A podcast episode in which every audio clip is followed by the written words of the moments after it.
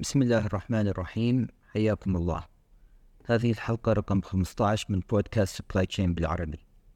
موضوع اليوم هو موضوع جدا مهم اللي هو مكافحة الغش التجاري في قطاع سلاسل الإمداد. ما هي أنواع الغش التجاري في سلاسل الإمداد؟ الفرق بين الغش التجاري الداخلي في قسم سلاسل الإمداد أو دائرة المشتريات، الغش الخارجي اللي هو من الموردين للبضاعة والخدمات، والغش المزدوج اللي هو يكون في تعاون بين موظفين داخليين مع الشركات الخارجية أو الموردين. وما هي أهم طرق مكافحة الغش التجاري؟ بالبداية، ما هو مفهوم الغش التجاري؟ هو سوء استخدام الأموال أو السلطة عند شراء بضائع أو خدمات من قبل موظفين الشركة أو الموردين، أو بالتنسيق بين الطرفين لعمليات الغش. طبعا الغش التجاري يسبب خسائر فادحة للشركات، في بعض الأحيان ممكن يستمر لفترات طويلة دون أن يتم اكتشافه. مثل ما يقول المثل العربي، الوقاية خير من العلاج. فمن المهم أن تكون لدى كل شركة رقابة قوية وتدقيق مستمر لتلافي والكشف المبكر عن هذه الحالات.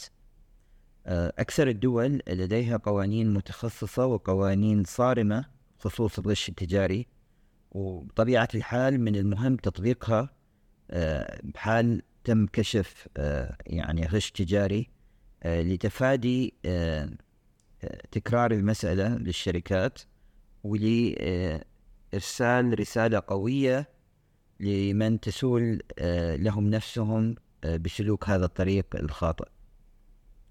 أيضا بالفترة الأخيرة لاحظنا زيادة الهجمات السايبر أتاكس، الهجمات ال ال ال على الإنترنت، اللي هي تمثل أيضا تحدي متصاعد لسرقة البيانات الخاصة بالمعاملات المعلومات السرية، خصوصا عند عروض المناقصات، مما يمكن أن يعطي معلومات للشركات المنافسة ممكن تستخدمها لإعطاء عطاءات أقل من الشركة اللي هي منافسة لهم.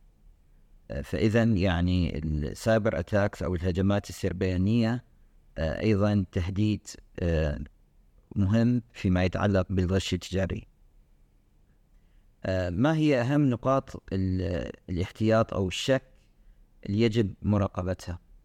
النقطة الأولى هي بحال وجود عروض أقل من الأسعار المعتادة في المناقصات، خصوصا لو كانت نفس الشركة دائما تفوز بالمناقصة. فكمدير بدوائر المشتريات أو سلاسل الإمداد مهم مراقبة العروض بشكل روتيني والتدقيق بها، وبحالة أنه الشخص شاف أنه في عروض أقل من الأسعار المعتادة بشكل مستمر، هذا ممكن يكون أحد أسباب الشك والتدقيق بالتفاصيل أكثر. النقطة الثانية هي بحالة وجود رفض لعروض جيدة داخليا، يعني داخل الشركة يوجد رفض لهذه العروض بدون أسباب وجيهة، يعني مو السبب هو يتعلق بجودة المنتج أو بتأخير مثلا بالطلبيات، لكن الشركة يعني لديها سمعة جيدة، ولكن تشوف في يعني داخليا في رفض لهذه الشركة، فهذا أيضا يدعو للتدقيق أكثر. النقطة الثالثة هي وجود نواقص في معلومات العطاءات المقدمة للشركات التي يتم اختيارها، يعني تلاحظ أنه العطاء غير مستوفي الشروط بالكامل، العطاء ما به تفاصيل عن المنتج أو الخدمة المقدمة، ومع هذا يتم اختيارها من قبل الفريق داخليا. النقطة الرابعة هي وجود مشاحنات خارج نطاق المألوف بين موظفين دائرة المشتريات والموردين، يعني في بعض الأحيان بسبب الغش التجاري وراء فترة ما يصير اختلاف بين الطرفين، ممكن طرف يريد مبالغ أكثر، الطرف الثاني يرفض هذا، ففجأة تصير يعني مشاحنة ويصير يعني في توتر بالعلاقة بين موظف ما والشركة الموردة بدون سبب إلى علاقة بالشغل. يعني مو السبب أنه في تأخير بالطلبيات أو أنه في زيادة معلنة بالأسعار ويصير تفاوض عليها وهذا يسبب شحن بالعلاقة، لا، يعني لأسباب غير واضحة للشركة. النقطة الخامسة بحالة وجود طلبيات كثيرة وسريعة مع مورد جديد بدون أسباب واضحة، يعني مورد جديد يتم التعاقد معه وفجأة يلاحظ مدير سلاسل الإمداد أنه في طلبيات كثيرة تطلع لهذا المورد تحديدا. النقطة السادسة هي بحال وجود تغييرات جذرية في الأسعار وتفاصيل العقد بعد التوقيع، يعني هذه واحدة من النقاط اللي تمثل يعني خطر فيما يتعلق بالغش التجاري.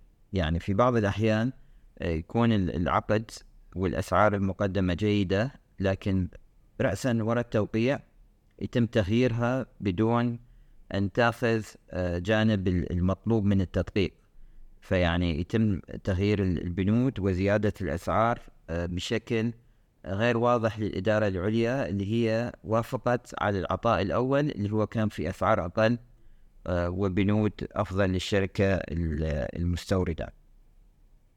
النقطة السابعة هي ظهور ثراء مفاجئ في حياة أحد الموظفين بدون أسباب واضحة، يعني مو مثلا شخص يعني توفى لأحد من أقاربه وكان في إرث تحول لهذا، يعني بشكل واضح أنه اجت موارد إضافية، لكن بدون وجود أي سبب واضح وفجأة تظهر مظاهر الثراء الكبير على أحد الموظفين. هذا أيضا يتطلب تدقيق أكثر في هذه المسألة.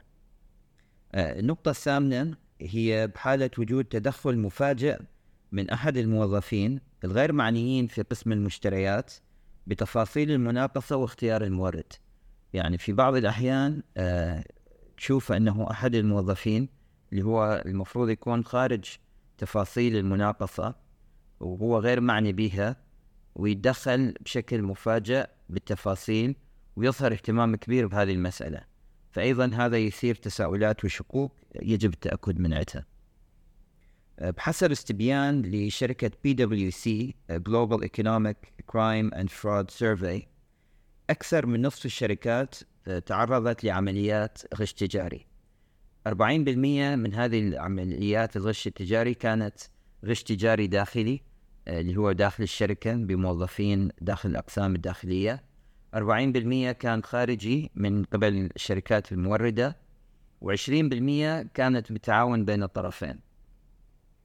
أيضا حسب إحصائيات من هيئة A C F E اللي هي Association of Certified Fraud Examiners أو هيئة مدققين عمليات الغش، أنه الخسائر العالمية للغش التجاري تقدر بحوالي أربعة فاصلة سبعة تريليون دولار اللي هو يعني رقم مهول. ما هي الخطوات الضرورية لمكافحة الغش التجاري؟ الخطوة الأولى هو التدقيق على الموردين قبل التعاقد معهم، وهي يعني جدا مهمة. من الخطوة الثانية هي مراجعة تاريخ وحسن سيرة وسلوك الموظفين الجدد اللي يتم تعيينهم في دوائر المشتريات وسلاسل الإمداد قبل توظيفهم. هذا أيضا نقطة جدا مهمة، يعني هي مو فقط الكفاءة لكن أيضا السيرة الذاتية والأخلاق العالية للموظف تلعب دور مهم جدا بهذه الأقسام. النقطة الثالثة هي الحذر باستمرار ومراجعة العقود بشكل دوري، وأيضا تبديل الموظفين الذين يتعاملون مع الموردين بشكل منتظم روتيشن ستاف روتيشن، فهذا التغيير جدا مهم حتى بين فترة وثانية يأتي موظف جديد يمسك الملف مع هذه الشركة. في بعض الأحيان لو يكون في غش تجاري ويمسك الملف موظف نزيه ممكن الكشف عن هذه الحالات أيضا. وبالأخير طبعا وجود قوانين داخلية واضحة بخصوص صلاحيات التوقيع على العقود حسب قيمة العقد والأهمية الاستراتيجية للشركة، يعني قسم من العقود توقع من المدير المالي، قسم من العقود توقع من الرئيس التنفيذي للشركة، قسم من العقود ربما اللي هي قيمتها أقل توقع من رئيس قسم المشتريات وأقسام ثانية. بس المهم أنه دائما يوجد عدة أشخاص يوقعون على العقود قبل الموافقة عليها، يعني مو شخص واحد عنده صلاحية للتوقيع على هذه العقود. هذه نبذة ملخصة عن الغش التجاري، طبعا الحديث يطول فيما يتعلق بهذه المسألة، لكن اليوم هي كانت فقط لرؤوس أقلام مهمة فيما يتعلق بهذا الموضوع. في الختام، موقع البودكاست هو سبلاي تشين بالعربي دوت كوم. جميع حلقات البودكاست متاحة على المنصات أبل بودكاست، أمازون ميوزك، أنغامي، سبوتيفاي، ديزر، يوتيوب وتيك توك. شكرا على حسن الإصغاء، وإلى حلقة قادمة إن شاء الله.